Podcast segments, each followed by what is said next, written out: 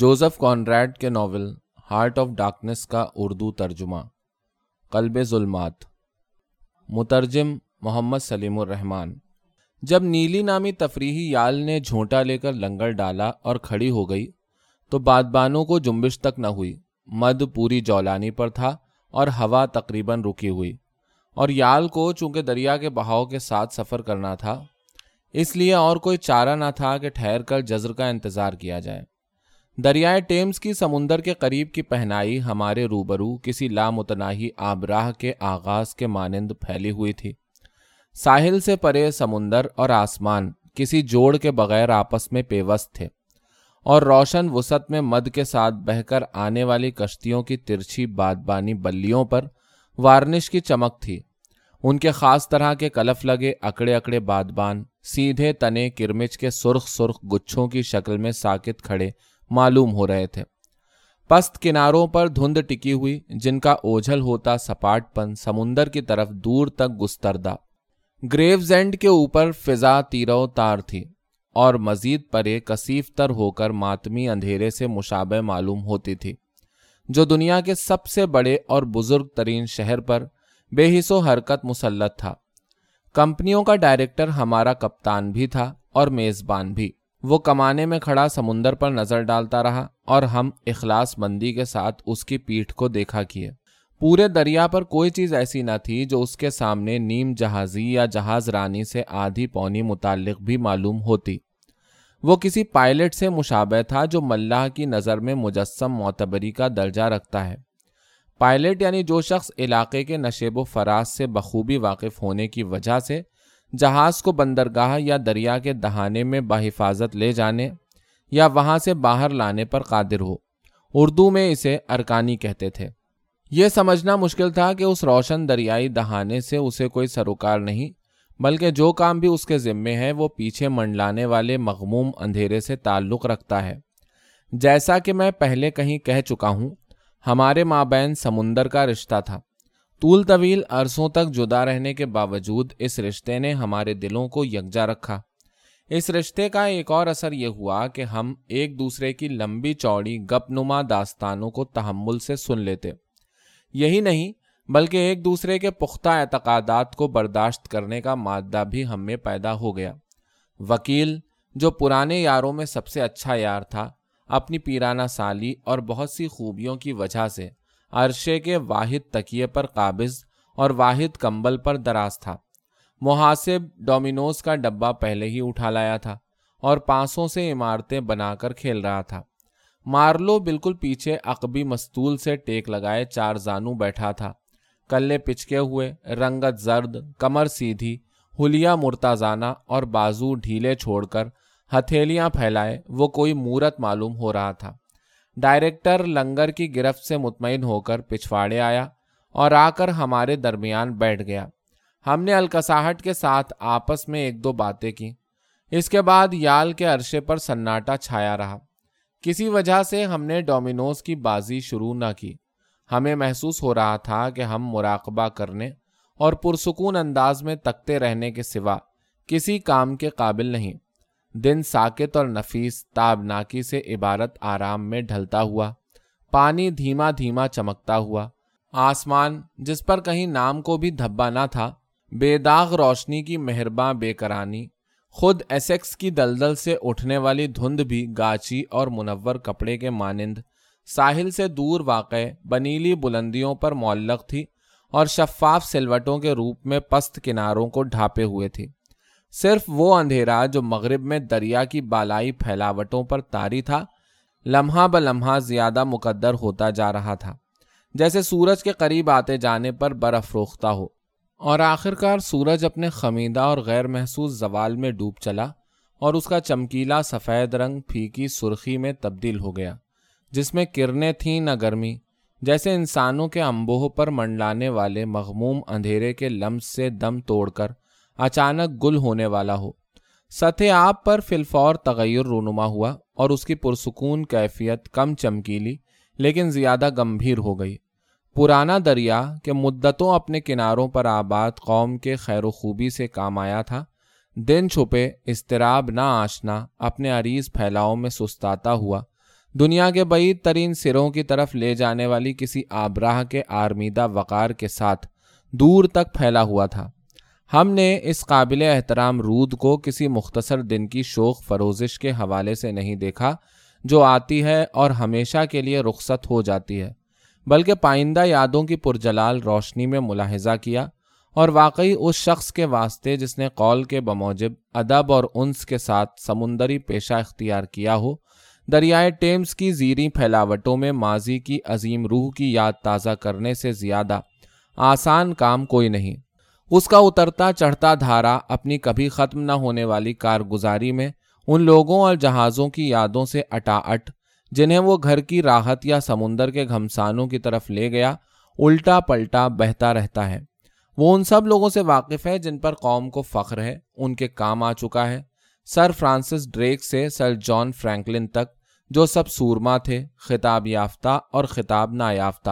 سمندر کے عالی مرتبت مہم جو سورما۔ اس پر وہ جہاز بھی گزرے جن کے نام زمانے کی رات میں جواہرات کی جگمگاہٹ ہیں۔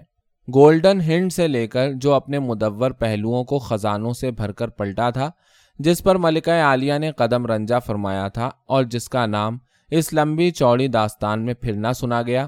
ایربس اور ٹیرر تک جو دوسری فتوحات کے لیے عازم ہوئے تھے اور کبھی لوٹ کر نہ آئے، وہ جہاز بھی اس کے دیکھے بھالے ہیں اور لوگ باغ بھی۔ وہ لوگ ڈیٹ فورڈ گرینچ اور ایرت سے سوئے بہر روانہ ہوئے تھے۔ مہم جو اور آباد کار شاہی جہاز اور تاجروں کے سفینے، کپتان، امیر البحر مشرقی تجارت کے مشتبہ چور تاجر اور ایسٹ انڈیا کمپنی کے کمیشن یافتہ جرنیل۔ زر کے متلاشی ہوں یا شہرت کے جویا، سب اسی دریا کی راہ سے تلوار سنبھالے اور اکثر مشل اٹھائے باہر گئے۔ ملک کی طاقت کے پیغامبر، مقدس آگ کی چنگاری کے حامل۔ کون سی عظمت ہے جس نے اس دریا کے جزر کے ساتھ بہ کر ایک نامعلوم دنیا کے اسرار میں قدم نہ رکھا؟ انسانوں کے خواب، دبل ہائے مشترکہ کے بیج، سلطنتوں کے جرسوں میں۔ سورج ڈوبا، دریا پر اندھیرا چھایا اور کنارے کنارے روشنیاں نظر آنے لگیں۔ مد کے وقت زیر آب آ جانے والے سپاٹ، کچڑیلے، ساحلی حصے میں استادہ چیپ مین کا تین پایوں والا نور مینارہ تیزی سے چمک اٹھا۔ جہازوں کی روشنیاں جہاز راہ پر متحرک تھیں۔ آتی جاتی روشنیوں کی بڑی بھاری ہلچل اور دور مغرب میں دریا کی بالائی پھیلاوٹوں پر اس افریت نما شہر کی جائے وقوع آسمان پر نہس انداز میں منقوش تھی۔ دھوپ میں ایک ملول تاریکی، ستاروں تلے ایک وحشت ناک پیلی چمک۔ اور یہ مقام بھی مارلو نے دفتن کہا۔ دنیا کے تاریخ مقامات میں سے ایک تھا۔ ہم میں صرف اسی نے اب تک سمندری پیشہ اپنا رکھا تھا۔ اس کے متعلق بدترین بات یہی کہی جا سکتی تھی کہ وہ اپنے طبقے کا نمائندہ نہ تھا۔ ملاح تھا مگر سیاح بھی تھا۔ جبکہ بیشتر ملاح یوں کہہ لیجیے گھریلو قسم کی زندگی گزارتے ہیں۔ ان کے ذہن خانہ نشین قسم کے ہوتے ہیں اور ان کا گھر یعنی جہاز ہر وقت ان کے ساتھ رہتا ہے۔ اور یہی حال ان کے وطن یعنی سمندر کا ہے۔ سب جہاز آپس میں بہت مشابہ ہوتے ہیں اور سمندر بھی سدا یکساں رہتا ہے۔ گرد و پیش کی اس غیر تغیر پذیری میں بدیسی ساحل، بدیسی چہرے، زندگی کی بدلتی ہوئی بے قرانی سب کے سب اسرار کے احساس میں مستور ہونے کے بجائے خفیف سی پرحقارت لا علمی میں مستور ہو کر دبے پاؤں پاس سے گزر جاتے ہیں۔ وجہ یہ ہے کہ جہازی کی نظر میں کوئی شے پرسرار نہیں۔ خود سمندر ہی پرسرار ہو، سو ہو۔ سمندر، جو اس کے وجود کا والی وارث اور مقدر کے مانند مغلق ہے۔ رہے باقی معاملات تو کام سے فراغت پا کر ساحل پر کوئی بے ارادہ چہل قدمی یا اتفاقی رنگ رلیاں کسی پورے بر اعظم کا راز اس پر افشا کرنے کے لیے کافی ہیں۔ اور بالعموم اسے پتہ چلتا ہے کہ راز معلوم کرنے کے قابل نہ تھا۔ ملاحوں کی کہانیوں میں کھری سادگی پائی جاتی ہے، جن کے تمام معنی گویا جوس کے ٹوٹے ہوئے چھلکے کے اندر پنہا ہوتے ہیں۔ لیکن مار لو بشرطے کے اس فطری جھکاؤ سے صرف نظر کر لیا جائے، جو اس کی طبیعت میں لمبی چوڑی کہانیاں باندھنے کے لیے پایا جاتا تھا، کسی طرف سے ٹھیٹ ملاح نہ تھا، اور اس کے واسطے کسی واردات کے معنی گرری کی طرح اندر نہیں ہوتے تھے، بلکہ کہانی کو اوپر اوپر سے ڈھانپے رہتے تھے۔ کہانی معنی کو صرف اجاگر کرتی تھی، جیسے اپنے ارد گرد دھندلاہٹ پھیلا دینے والی کوئی تابانی، ان کوہریلے بالوں سے مشابہ جو گاہے ماہے چاندنی کی آسیبی جوت کی وجہ سے نظر آنے لگتے ہیں۔ اس کا قول ذرا بھی تعجب خیز معلوم نہ ہوا۔ مارلو سے ایسی ہی بات کی توقع تھی۔ اسے خاموشی سے قبولیت بخشی گئی۔ کسی نے ہنکارا بھرنے کی زحمت بھی نہ کی اور تھوڑی دیر بعد اس نے بہت دھیرے دھیرے کہا میں بہت پرانے وقتوں کے بارے میں سوچ رہا تھا جب انیس سو سال پہلے رومی اول مرتبہ یہاں آئے تھے۔ کل ہی کی تو بات ہے۔ اس کے بعد اس دریا سے روشنی نے خروج کیا۔ تم کہتے ہو سورما؟ ہاں مگر یہ روشنی میدان کے آر پار لپکتی آگ کے مانند ہے۔ بادلوں میں بجلی کے کوندے کی طرح ہے۔ ہم اس کی ٹمٹماہٹ میں جی رہے ہیں۔ اے کاش، جتنی دیر یہ پرانی دنیا گردش کرتی رہے، اتنی دیر یہ روشنی بھی سلامت رہے۔ لیکن کل یہاں تاریکی تھی۔ کسی عمدہ کیا کہتے ہیں بھائی انہیں؟ تہ چپو۔ یعنی قدیم یونانیوں اور رومیوں کا جنگی جہاز جس میں اوپر تلے چپو چلانے والوں کی تین تین صفے ہوتی تھیں تہ چپو جہاز کے کپتان کے جذبات کو تصور میں لاؤ، جسے اچانک بحر روم سے شمال جانے کا حکم ملا ہو اور خشکی کے راستے جھٹ پٹ گاؤلوں کے ملک سے گزار کر ان جہازوں میں سے کسی کا ناخدا مقرر کر دیا گیا ہو، جنہیں رومی فوجی مہینے دو مہینے میں بظاہر سینکڑوں کے حساب سے بنا ڈالتے تھے۔ بشرطے کہ ہم اسے سچ تسلیم کر لیں جو ہمارے پڑھنے میں آیا ہے اور فوجیوں کا وہ جتھے کا جتھا کس غزب کے کاریگروں پر مشتمل رہا ہوگا وہ بھی۔ تو تصور کرو کہ وہ یہاں اس کے لیے دنیا کا پچھواڑا سیسے کے رنگ کا سمندر، دھوئیں کے رنگ کا آسمان، جہاز ایسا جو آسانی سے پچک کر دوہرا ہو جائے، رسد یا احکام یا جو چاہے فرض کر لو، لے کر دریا پر بہاؤ کے الٹ چلا جا رہا ہے۔ ریتیلے کنارے، دلدلیں، جنگل، جنگلی لوگ، ایسی چیزیں بڑی مشکل سے دستیاب جو کسی تہذیب یافتہ آدمی کے دسترخوان کے لائق ہوں۔ پینے کے لیے صرف ٹیمز کا پانی، یہاں نہ فالیر نوسی شراب، نہ ساحل گردی کے مواقع۔ قدیم زمانے کی نفیس انگوری شراب جو جنوبی اطالیہ کے زرخیز خطے، کمپانیاں کی پیداوار تھی، فالیر نوسی شراب کہلاتی تھی۔ جہاں تہاں کوئی فوجی چوکی ویرانے میں یوں گم، جیسے چری کے گٹھے میں سوئی۔ جاڑا، کوہرا، اندھڑ، بیماری، جلاوطنی، موت موت ہوا میں، پانی میں، جھاڑیوں میں چھپی ہوئی، گھات لگائے۔ وہ ضرور یہاں پر مکھیوں کی طرح مرتے رہے ہوں گے۔ ہاں تو اس نے اپنا فرض ادا کیا۔ اس میں شک نہیں، بہت اچھی طرح ادا کیا اور ایسا کرتے ہوئے ذہن پر کوئی خاص زور بھی نہیں ڈالا۔ ہاں بعد میں کبھی شاید یہ لافزنی کی ہو کہ اپنے وقت میں کیا کیا جوخم اٹھایا تھا۔ وہ ٹھہرے مرد آدمی، تاریکی سے دو بدو ہو سکتے تھے۔ اور شاید اس توقع پر اس کا دل بہلا رہا ہو کہ جلد ہی ترقی پار کر راوینا میں لنگر انداز بحری بیڑے میں جگہ مل جائے گی، جس کے لیے شرط یہ تھی کہ روما میں رسوخ والے دوست موجود ہوں اور وہ اس واحیات آب و ہوا سے جان سلامت لے جا سکے۔ یا کسی معقول نوجوان توگا پوش شہری کا تصور کرو۔ توگا رومیوں کا اونی پہناوا، جسے جسم کے گرد لپیٹ لیا جاتا تھا، جو شاید بہت زیادہ قمار بازی کی وجہ سے سمجھے کسی کمان افسر یا محصل، بلکہ کسی سوداگر ہی کی مائیت میں اپنی بگڑی بنانے کے لیے یہاں وارد ہوا ہو۔ دلدل میں اترنا، جنگل جنگل کوچ کرنا اور اندرون ملک کسی تجارتی چوکی پر پہنچ کر محسوس کرنا کہ اجڑ پن نے نرے اجڑ پن نے اسے نرغے میں لے لیا ہے۔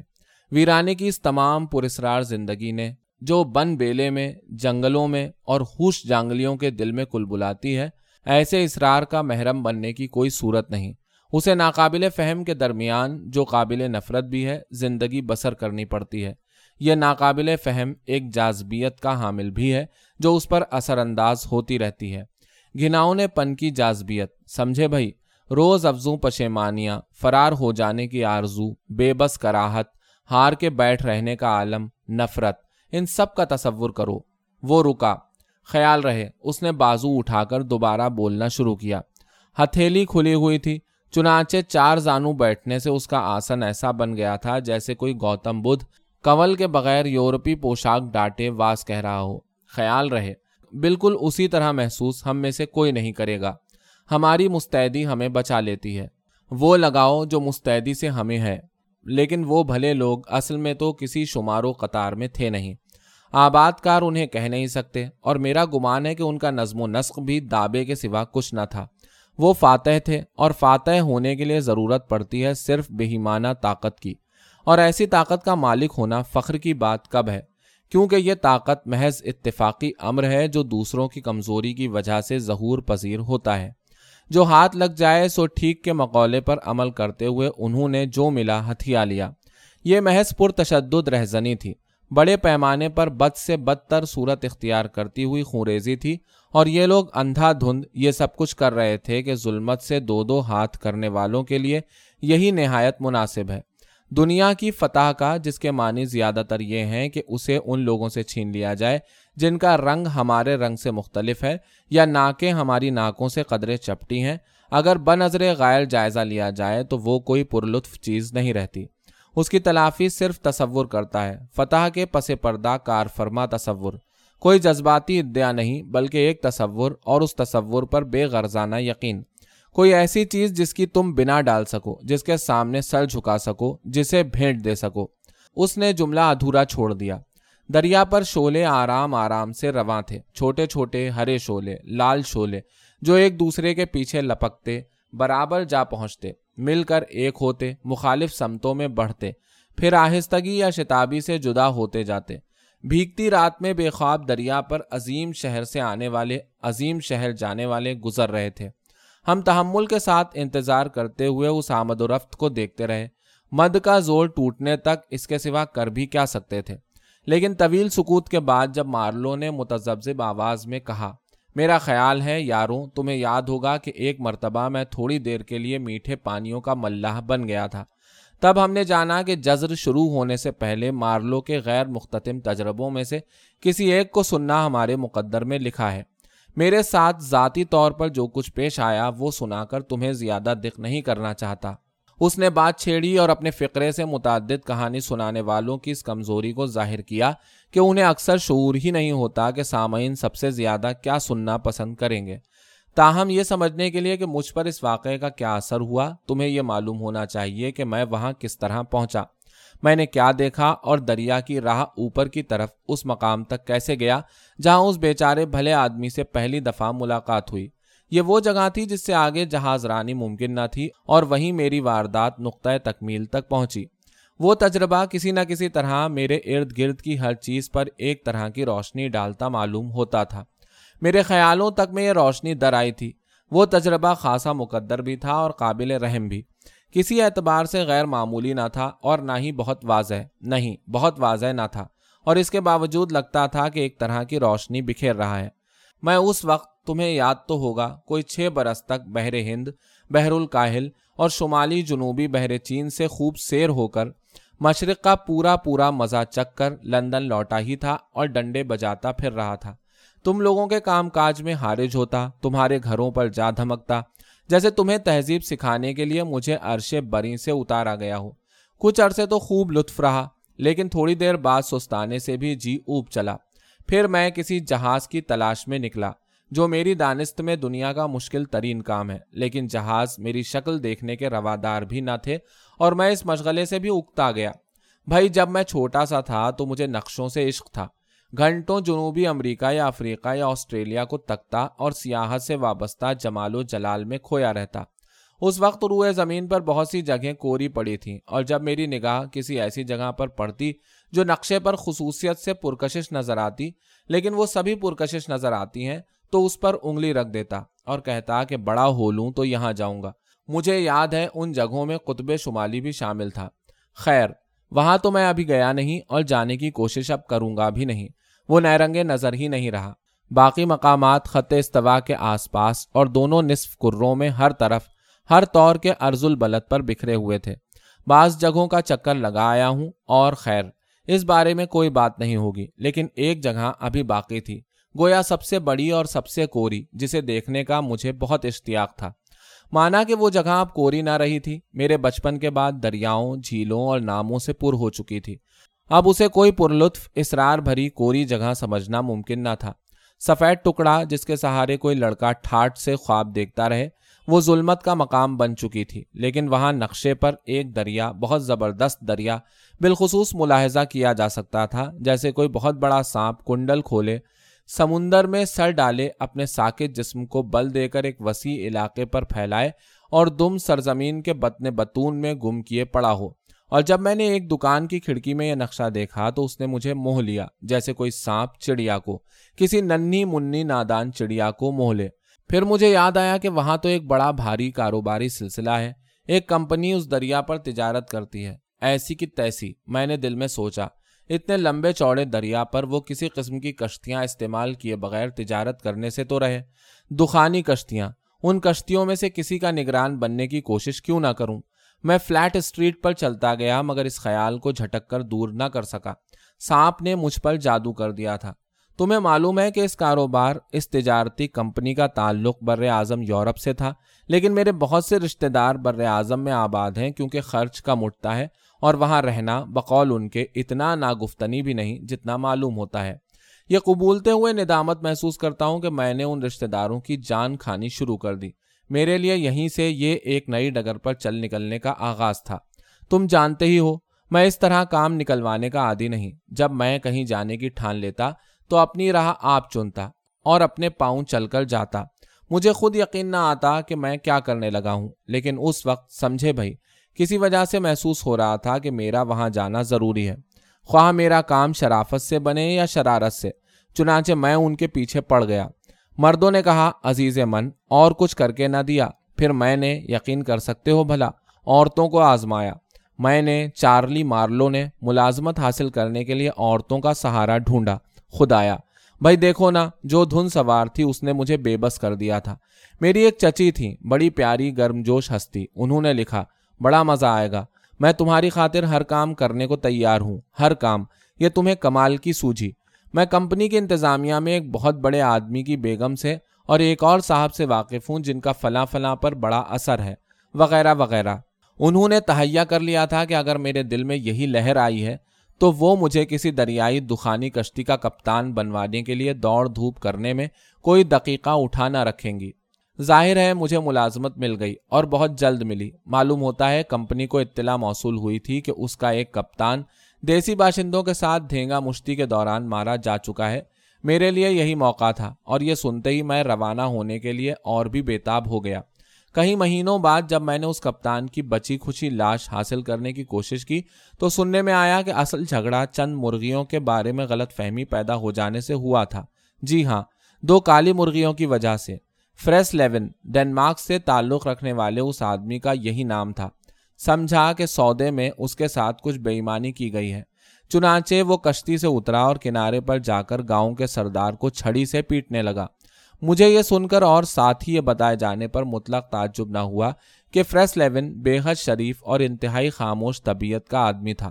ڈھونڈو تو اس جیسا وہ ٹنگا اور نہ ملے گا۔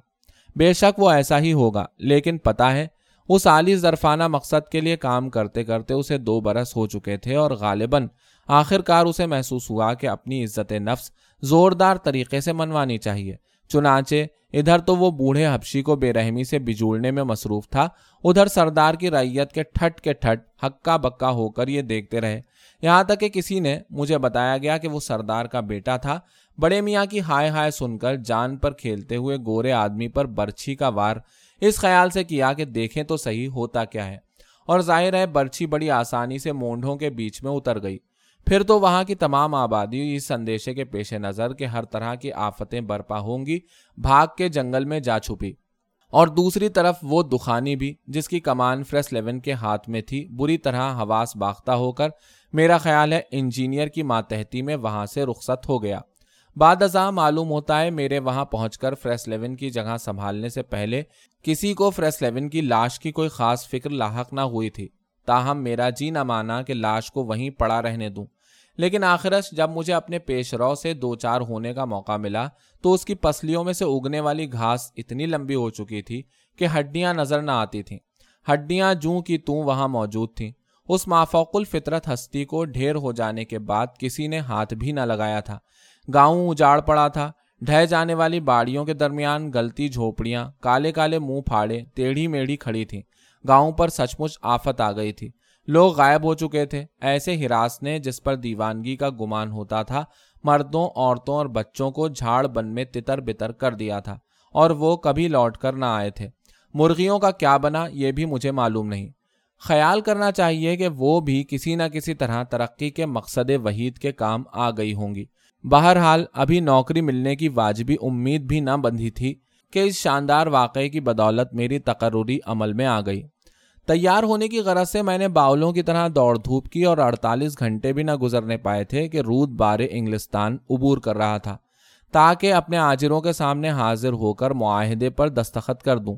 میں چند ہی گھنٹوں میں اس شہر میں جا پہنچا، جسے دیکھ کر مجھے ہمیشہ کسی سفیدی پھرے مزار کا خیال آتا ہے۔ یعنی ریاکاری کا۔ اصل میں یہ اشارہ ہے متی کی انجیل کی اس عبارت کی طرف۔ اے ریاکار فقیحوں اور فریسیوں، تم پر افسوس کہ تم سفیدی پھری ہوئی قبروں کی مانند ہو، جو اوپر سے تو خوبصورت دکھائی دیتی ہیں، مگر اندر مردوں کی ہڈیوں اور ہر طرح کی نجاست سے بھری ہیں۔ بلا شبہ اس میں میرے تعصب کو دخل ہے۔ کمپنی کے دفاتر تلاش کرنے میں کوئی دقت نہ ہوئی۔ شہر میں ان کی ٹکر کی اور کوئی چیز نہ تھی، اور جو بھی مجھے وہاں ملا، اس نے انہی کی بات کی۔ وہ لوگ سمندر پار واقع ایک سلطنت کا نظم و نسق چلانے اور تجارت کے ذریعے بے اندازہ دولت کمانے جو چلے تھے۔ گہری چھاؤں میں ایک تنگ اور سنسان سڑک، اونچے اونچے مکان، انگنت کھڑکیاں جن پر چلمنے پڑی ہوئی کامل سکوت، پتھروں کے درمیان گھاس اگتی ہوئی، دائیں بائیں گاڑیوں کے لیے پرروب محرابی چھتے بڑے بڑے دوہرے دروازے بھاری بھرکم انداز میں چوپٹ کھلے۔ ان رخنوں میں سے ایک کے راستے میں دبے پاؤں اندر داخل ہوا۔ ایک دور تک پھیلے ہوئے بے آراستہ زینے پر چڑھا، جو ریگستان کی طرح یابس تھا اور جو پہلا دروازہ ملا اسے کھولا۔ دو عورتیں، ایک موٹی اور دوسری دبلی، بیت کے تلے والی کرسیوں پر براجمان، کالی اون سے بنائی میں مصروف تھیں۔ دبلی عورت اٹھی اور سیدھی میری طرف آئی۔ آنکھیں جھکائے بدستور بنائی میں مشغول، اور این اس وقت جب میں اس کے آگے سے ہٹنے کا سوچ رہا تھا، جیسے آدمی کسی نیند میں چلنے والے کے سامنے سے ہٹتا ہے وہ رکی اور آنکھیں اٹھا کر دیکھا۔ اس کا لباس چھتری میں لگنے والے کپڑے کی طرح سادہ تھا اور وہ کچھ کہے بغیر مڑی اور آگے آگے چلتی ہوئی ایک انتظار خانے میں پہنچی۔ میں نے اپنا نام بتایا اور ادھر ادھر دیکھنے لگا۔ بیچ میں چیڑ کی میز دیواروں کے ساتھ ساتھ چاروں طرف ٹیپ ٹاپ سے خالی کرسیاں، ایک سرے پر بڑا سا چمکیلا نقشہ، دھنک کے سب رنگوں سے مزین، لال رنگ وہاں الغاروں تھا، جسے جب بھی دیکھا جائے اچھا لگتا ہے۔ کیونکہ دیکھنے والے کو پتا ہوتا ہے کہ وہاں واقعی کچھ کام ہو رہا ہے۔ کم بخت نیلا بھی ڈھیر سارا تھا۔ ذرا سا سبز بھی نارنجی رنگ کے چھینٹے تھے اور مشرقی ساحل پر ایک ارغوانی دھبا یہ ظاہر کرنے کے لیے کہ ترقی کی نئی راہیں کھولنے والے خوشباش لوگ کہاں بیٹھ کر لاگر بیئر اڑاتے ہیں۔ بہرحال میں ان رنگوں میں سے کسی میں نہیں جا رہا تھا۔ مجھے زرد رنگ والی جگہ جانا تھا۔ ٹھیک بیچوں بیچ اور دریا بھی وہیں تھا۔ دل فریب، مہلک جیسے کوئی سانپ۔ آخ، ایک دروازہ کھلا۔ سفید بالوں والا موتمدانہ مگر رحم دلانہ کیفیت سے معمور ایک چہرہ نمودار ہوا اور ایک سوکھی انگشت شہادت نے مجھے اشارے سے حریم خاص میں طلب کیا۔ وہاں مدھم روشنی تھی اور بیچ میں لکھنے کا بھاری ڈیسک دبکا رکھا تھا۔ اس بناوٹ کے پیچھے سے فراک کوٹ میں ملبوس پیلی فربہی کا خاکہ سا اجاگر ہوا۔ وہ عظیم المرتبت ہستی بنفس نفیس۔ میرا اندازہ ہے کہ اس کا قد ساڑھے پانچ فٹ تھا اور اتنے لاکھوں کروڑوں روپیوں کا جمع خرچ سب اس کی مٹھی میں تھا۔ میرا خیال ہے کہ اس نے مجھ سے ہاتھ ملایا، مبہم طور پر کچھ بڑبڑایا اور میری فرانسیسی سے مطمئن ہو گیا۔ Bon voyage. سفر مبارک۔ کوئی پینتالیس سیکنڈ کے اندر میں دوبارہ انتظار خانے میں رحم دل معتمد کے پاس پہنچ گیا، جس نے کہ سراپا ہمدردی اور ویرانی تھا، کسی دستاویز پر مجھ سے دستخط کرائے۔ میرا خیال ہے کہ میں نے من جملہ اور باتوں کے یہ وعدہ بھی کیا کہ کوئی تجارتی راز افشا نہ کروں گا۔ خیر، میں انہیں افشا کرنے کا ارادہ نہیں رکھتا۔ مجھے ذرا الجھن سی ہونے لگی۔ تمہیں پتا ہے، میں ایسی رسومات کا عادی نہیں۔ اور وہاں فضا میں کوئی منحوس سی کیفیت تھی۔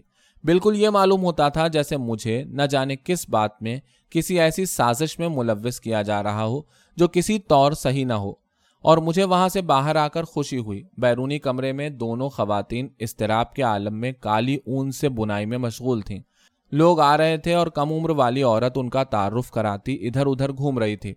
معمر عورت کرسی پر ڈٹی ہوئی تھی۔ اس کے کپڑے کے بنے ہوئے پھڈے، چپل، پاؤں تاپنے کی انگیٹھی سے لگے رکھے تھے اور گود میں ایک بلی آرام سے لیٹی تھی۔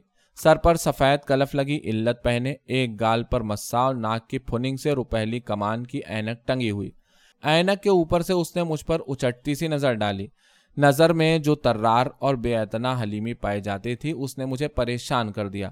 گاؤدی اور بشاش چہروں والے دو نوجوانوں کو اندر کی راحت دکھائی جا رہی تھی اور بڑھیا نے ان پر بھی ویسی ہی لا تعلق دانائی والی تیز نظر ڈالی۔ یوں لگا جیسے اسے ان کے متعلق اور میرے متعلق بھی سب کچھ معلوم ہے۔ میرے رونگٹے کھڑے ہو گئے۔ وہ پرسرار صلاحیتوں کی مالک، تقدیروں کا فیصلہ کرنے والی ہستی معلوم ہونے لگی۔ وہاں اتنی دور جا کر بھی مجھے اکثر ان دونوں ظلمات کے دروازے کی نگہبان عورتوں کا خیال آتا۔ کالی ان سے گویا کسی میت کے لیے گرم چادر بننے والیاں۔ ایک تعارف کرانے میں نامعلوم سے لگاتار تعارف کرانے میں مصروف۔ دوسری، لاتعلق بوڑھی آنکھوں سے بشاش اور گاؤدی چہروں کا جائزہ لیتی ہوئی۔ کالی ان سے بنائی کرنے والی بڑی بھی سلام، موری توری تے سالو تانت۔ یعنی جو کہ مرنے کے قریب ہیں، تجھے سلام کرتے ہیں۔ یہ کلمہ روما کے نمائشی مقاتلوں میں حصہ لینے والے تیغ باز جا کر امپراتور کے سامنے کہتے تھے۔ جن پر اس نے نظر ڈالی، ان میں سے کم ہی اور وہ بھی بہزار خرابی، اسے کبھی دوبارہ دیکھ پائے۔ ابھی ڈاکٹر کے پاس جانا باقی تھا، محض رسمی کاروائی۔ معتمد نے اس طرح یقین دلایا جیسے میرا تمام دکھ درد بہت بڑی حد تک اس کا اپنا دکھ درد ہو۔ چنانچہ ایک نوجوان جس نے ہیڈ کو بائیں بھون کی طرف جھکا رکھا تھا، کہیں اوپر سے آیا اور مجھے ساتھ لے چلا۔ میرا خیال ہے وہ کلرک تھا۔ آخر اس کاروبار میں کلرک بھی تو ہوں گے۔ اگرچہ وہ مکان شہر خموشہ کے کسی مکان کی طرح چپ چاپ تھا، کلرک زدہ حال اور بے پرواہ تھا۔ جیکٹ کی آستینوں پر سیاہی کے دھبے اور پرانے بوٹ کے پنجے سے مشابہ ٹھوڑی تلے خوب پھولا پھولا اور بڑا سا گلو بند ڈاکٹر کے پاس جانے کا وقت ذرا ابھی ہوا نہیں تھا، اس لیے میں نے تجویز کیا کہ کچھ شغل ہو جائے اور یہ سنتے ہی اس کی طبیعت میں شگفتگی آ گئی۔ جتنی دیر ہم نے بیٹھ کر ورمت نوش کی، وہ کمپنی کے کاروبار کے قصیدے پڑھتا رہا۔ اور تھوڑی دیر بعد میں نے اس کے ادھر باہر نہ جانے پر یوں ہی سا تعجب ظاہر کیا۔ وہ فلف اور بہت پرسکون اور ہوش مند نظر آنے لگا۔ میں اتنا احمق نہیں جتنا معلوم ہوتا ہوں، کہا افلاطون نے اپنے چیلوں سے۔ اس نے وائزانہ رنگ میں کہا اور بڑے عزم کے ساتھ اپنا گلاس خالی کر دیا اور ہم اٹھ کھڑے ہوئے۔ بوڑھے ڈاکٹر نے بظاہر تمام دقت کسی اور معاملے پر غور کرتے ہوئے میری نفس دیکھی۔ ٹھیک ہے، وہاں کے لیے ٹھیک ہے، وہ بڑبڑایا اور پھر اس نے قدر اشتیاق سے دریافت کیا کہ کیا میں اسے اپنا سر ناپنے دوں گا۔ ذرا متاجب ہو کر میں نے ہاں کہہ دیا تو اس نے پرکار نما کوئی شے نکالی اور میرے سر کو آگے پیچھے اور ہر طرف سے ناپ لیا اور بڑی احتیاط سے نوٹس لیتا گیا۔ وہ چھوٹا سا آدمی تھا، داڑھی بڑھی ہوئی چوگا نما بوسیدہ کوٹ گلے میں، پاؤں میں چپل اور مجھے بے ضرر احمق معلوم ہوا۔ کہنے لگا میں ہمیشہ سائنس کے پیش نظر، وہاں جانے والوں کا کاسہ سر ناپنے کی اجازت طلب کرتا ہوں۔ اور جب وہ واپس آتے ہیں، تب بھی میں نے پوچھا، اوہ، میرا ان سے کبھی ملنا نہیں ہوتا، اس نے بتایا۔ اس کے علاوہ تبدیلیاں تو آپ جانتے ہیں، باطن میں واقع ہوتی ہیں۔ وہ مسکرایا۔ جیسے اپنی ذات تک محدود کسی لطیفے پر مسکرا رہا ہو۔ تو آپ وہاں جا رہے ہیں۔ واہ واہ، دلچسپ بھی۔ اس نے مجھے بغور دیکھا اور ایک نوٹ اور قلم بند کیا۔ آپ کے خاندان میں کبھی کوئی پاگل ہوا؟ اس نے روکھے لہجے میں دریافت کیا۔ مجھے بڑا تاؤ آیا۔ یہ سوال بھی سائنس کے مفادات کی خاطر ہے کیا؟ اس نے میری جھلاہٹ کا خیال کیے بغیر کہا۔ افراد کے ذہنی تغیرات کا موقع واردات پر مطالعہ سائنسی نقطۂ نظر سے دلچسپ ثابت ہوگا، لیکن میں نے اس کی بات کاٹ دی۔ کیا آپ ذہنی امراض کے معالج ہیں؟ ہر ڈاکٹر کو ہونا چاہیے، تھوڑا سا۔ اس طرفہ معجون نے گڑبڑائے بغیر جواب دیا۔ میرا ایک چھوٹا موٹا نظریہ ہے جسے ثابت کرنے کے لیے وہاں جانے والے آپ حضرات کو میرا ہاتھ ضرور بٹانا چاہیے۔ ایسا شاندار زیر انتظام علاقہ ہاتھ آنے سے میرے ملک کو جو فوائد حاصل ہوں گے، اس میں میرا حصہ یہ صحیح، رہی دولت، تو اسے میں دوسروں کے لیے چھوڑتا ہوں۔ میرے سوالوں کا برا نہ مانیے گا، لیکن آپ سے پہلے کوئی انگریز میرے مشاہدے میں نہیں آیا۔ میں نے جلدی سے اسے یقین دلایا کہ میں نمائندہ انگریز ہرگز نہیں۔ میں نے کہا، اگر ہوتا تو آپ کے ساتھ اس طرح بات نہ کرتا۔ آپ نے جو فرمایا وہ کسی قدر گمبھیر اور غالباً مغالطے پر مبنی ہے۔